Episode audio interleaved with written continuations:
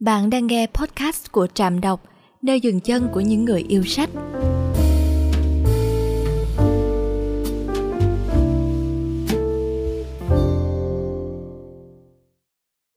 Có người đã từng tâm sự với Trạm rằng nghệ thuật thời nay là kết quả của việc ăn cắp từ người này sang người khác qua các thời kỳ.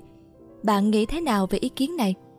Trạm đọc thì có phần đồng ý đấy, nhưng liệu rằng đây có phải là điều xấu không? Hãy cùng Trạm nghiền ngẫm, xem xét kỹ hơn trong bài viết sau. Tác giả hai cuốn sách bestseller về sáng tạo, nghệ thuật PR bản thân và ai cũng là nghệ sĩ, ông Austin Kleon cho rằng không có gì là độc đáo 100%. Hay như danh họa Pablo Picasso nói, nghệ thuật là sự ăn cắp. Bạn sẽ nghĩ ngay, đi ăn trộm thì sao được coi là sáng tạo được? Nếu nhân vật nổi tiếng S được cho rằng đạo bài hát từ We Don't Talk Anymore, thì đừng có gọi mình là nhạc sĩ. Mỗi một nghệ sĩ thường bị hỏi, mày lấy những ý tưởng từ đâu ra đấy? Ai trung thực thì sẽ trả lời, tớ ăn cắp chúng. Nhưng hiếm người nói như vậy, đúng không nào? Hãy thử một ví dụ. Bạn vừa xem một quảng cáo Tết xung vầy của Coca hay đi tìm Dory của Pizza, trầm trồ trước những bộ óc tài năng – làm thế quái nào mà họ nghĩ được những thứ này chứ? Câu trả lời là họ ăn cắp đấy.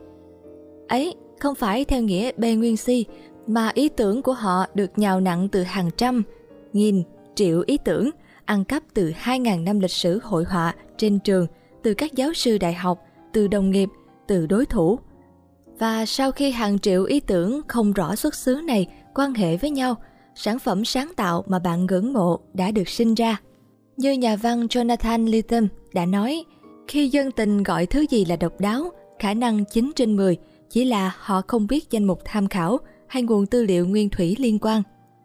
Hay như nhà văn André Gide, người Pháp đã phán, mọi chuyện cần được nói ra đã nói cả rồi, nhưng chỉ có điều là chẳng bố thằng nào thèm nghe, nên mọi thứ lại phải nói đi nói lại.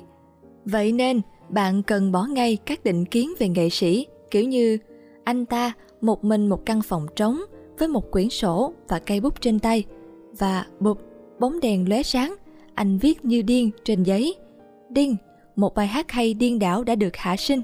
Thay vào đó, bạn cần ghi nhớ đi ăn cắp thật nhiều ý tưởng. Vấn đề làm sao để thành siêu đạo chích thì có nhiều cách. Cách thứ nhất, hãy vây quanh mình thật nhiều cuốn sách. Ra thư viện, tự xây thư viện ở nhà, kết thân với những mọt sách. Lên trạm đọc để đọc hoặc nghe thật nhiều bài review.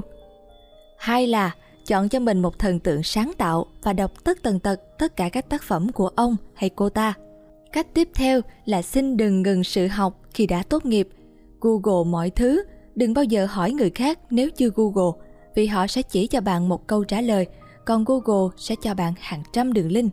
Hoặc bạn có thể áp dụng cách cuối này, đó là luôn mang theo mình một cuốn sổ ghi chép. Để làm gì? Ăn cắp chép lại mọi ý tưởng, từ ngữ, lời văn, ý thơ, bất cứ thứ gì bạn thấy đáng để ăn cắp. Bạn biết không, trong thế giới nghệ sĩ có hai loại kẻ trộm, trộm tốt và trộm tồi. Trộm tồi chỉ trộm từ một nguồn và bắt chước lại hoàn toàn. Trộm tốt trộm từ nhiều nguồn và biết cách remix. Trộm tồi ngồi nghĩ và đợi đến khi quả sáng tạo rụng. Trộm tốt học cách chôn chĩa ngay từ khi vào nghề. Đã bao giờ bạn nghe những người khác tâm sự với bạn rằng Nhưng em không biết đam mê của mình là gì Nhưng em vẫn chưa bao giờ vẽ ra được một ý tưởng tốt. Sự thật là ai cũng như vậy hết. Nếu bạn không tin thì thử đi hỏi bất cứ nghệ sĩ tạo ra những sản phẩm thực sự sáng tạo Và họ sẽ nói sự thật là họ không biết những ý tưởng hay ho đó đến từ đâu. Họ chỉ biết lao đầu vào làm việc mỗi ngày. Vậy nên, fake it till you make it nếu bạn muốn làm diễn viên, hãy cứ nhận vai đóng thế. Nếu bạn muốn làm ca sĩ, cứ lên YouTube hát nhạc cover. Nếu bạn muốn viết điểm sách, cứ viết tóm tắt sách trước đi đã. Hãy cứ giả vờ là một nghệ sĩ, chẳng ai tố bạn đâu. Chẳng phải nếu mỗi ngày bạn viết một trang tiểu thuyết thì sau 365 ngày bạn đã có một cuốn sách đủ dày để làm vũ khí rồi sao? Như Salvador Dali, danh họa đại tài xứ Catalonia, Tây Ban Nha, nói – những ai không biết bắt chước chẳng tạo ra thứ gì sất. Tuy nhiên, bắt chước cũng không đơn giản như bạn nghĩ đâu. Trước khi bắt chước một hành động hoặc một ai đó thì làm ơn hãy trả lời hai câu hỏi này. Bạn sẽ chôm chĩa của ai? Hai là bạn bắt chước cái gì?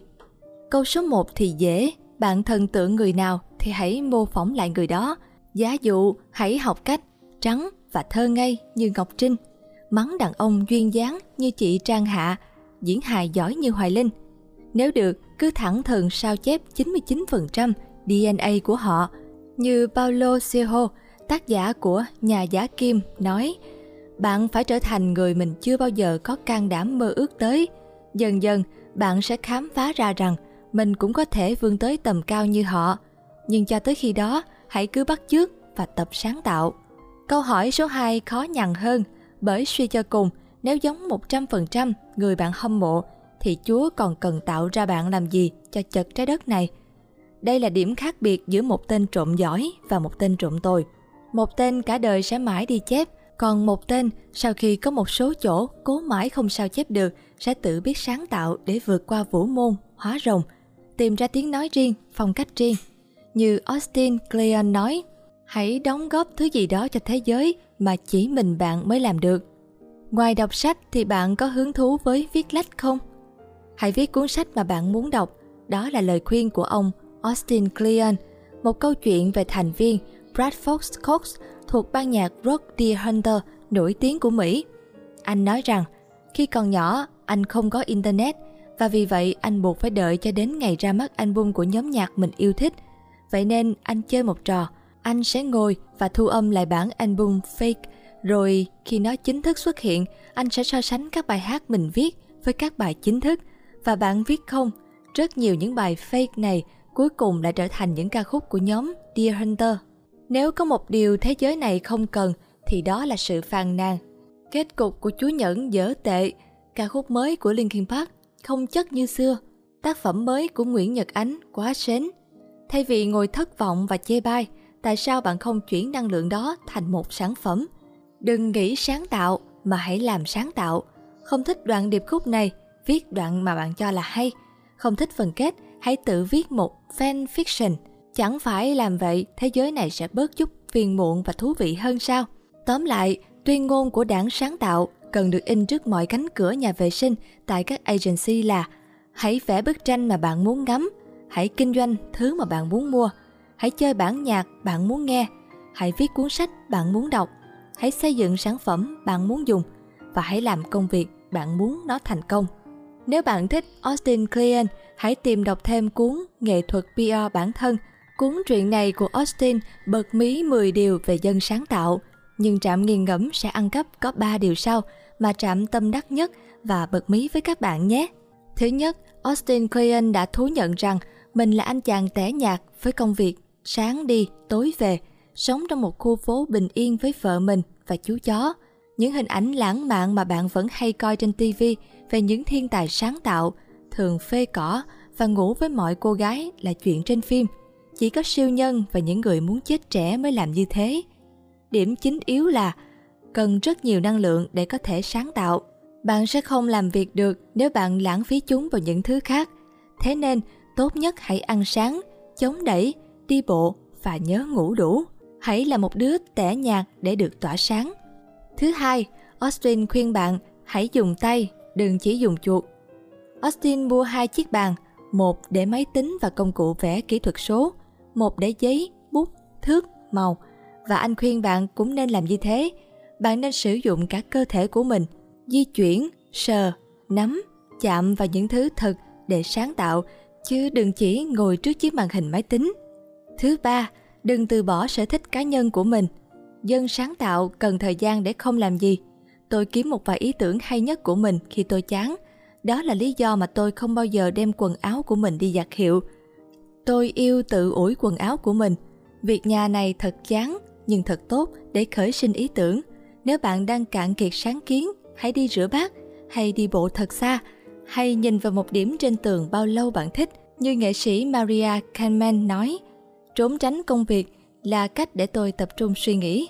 Còn rất nhiều những câu chuyện thú vị từ cuốn sách bestseller toàn cầu về nghề sáng tạo này.